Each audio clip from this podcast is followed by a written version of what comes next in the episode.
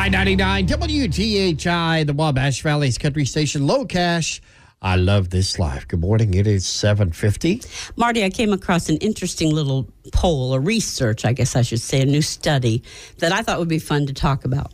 Okay. You've had children, I've had a baby. That moment in the hospital when you've had your baby, everything's healthy, everything's fine, everything's great, and they say, go home. And you two look at each other and go, What do you mean go home? What am I supposed to do now? That's really the reality of it. They don't teach you how to be a parent. Nobody really teaches you except your own parents if you were paying attention, which I was not. Oh, well, I have to- hello. um, yeah, I have to admit that. But according to a new study, that's okay because parenting skills really don't come to us instantly.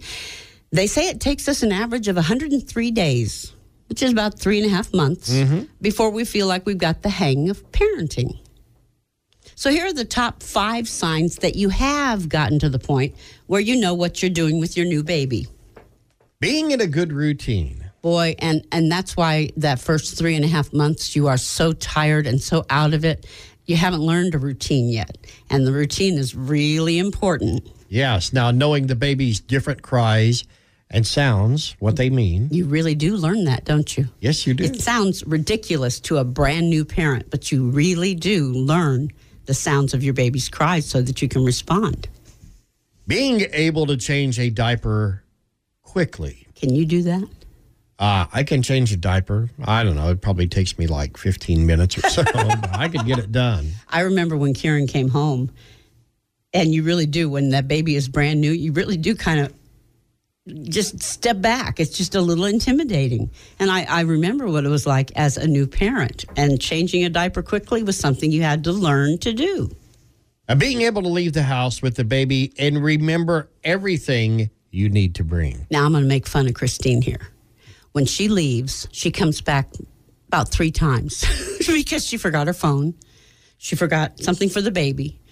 But when she leaves and the door closes, Dave and I wait because we know she's coming back. He was he didn't open. uh, She left Sunday, I think it was, and left the garage door open. And he said, "Well, I'm going to leave it up because I don't think she's gone yet."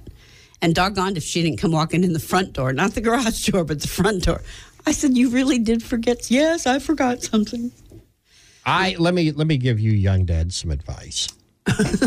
now, when you're leaving for someplace and your wife has loads and loads of stuff for the baby, do not look at her and say, "What do we need to bring all this crap for?" Just pack the car. Pack the car and trust her. Because here's what'll happen if you don't.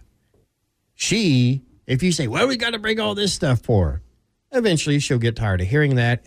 She will dump everything out and say, "Okay, you pack what we need." Have fun, Dad. Yes, and then when you forget something and you're out somewhere, say, for example, oh, we need to bring all these clothes, but we don't need all these. And the baby spits up on themselves and they need a change. And Yeah. you don't have a change. Guess who's going to go to the store and buy a new onesie? you are. It will be you, Daddy. And you may make three trips to Walmart to get something you forgot. That's right. Let her pack everything she wants to pack and live with it.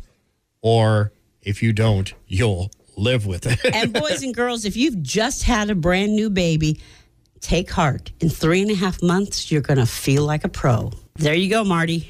hey, you're welcome.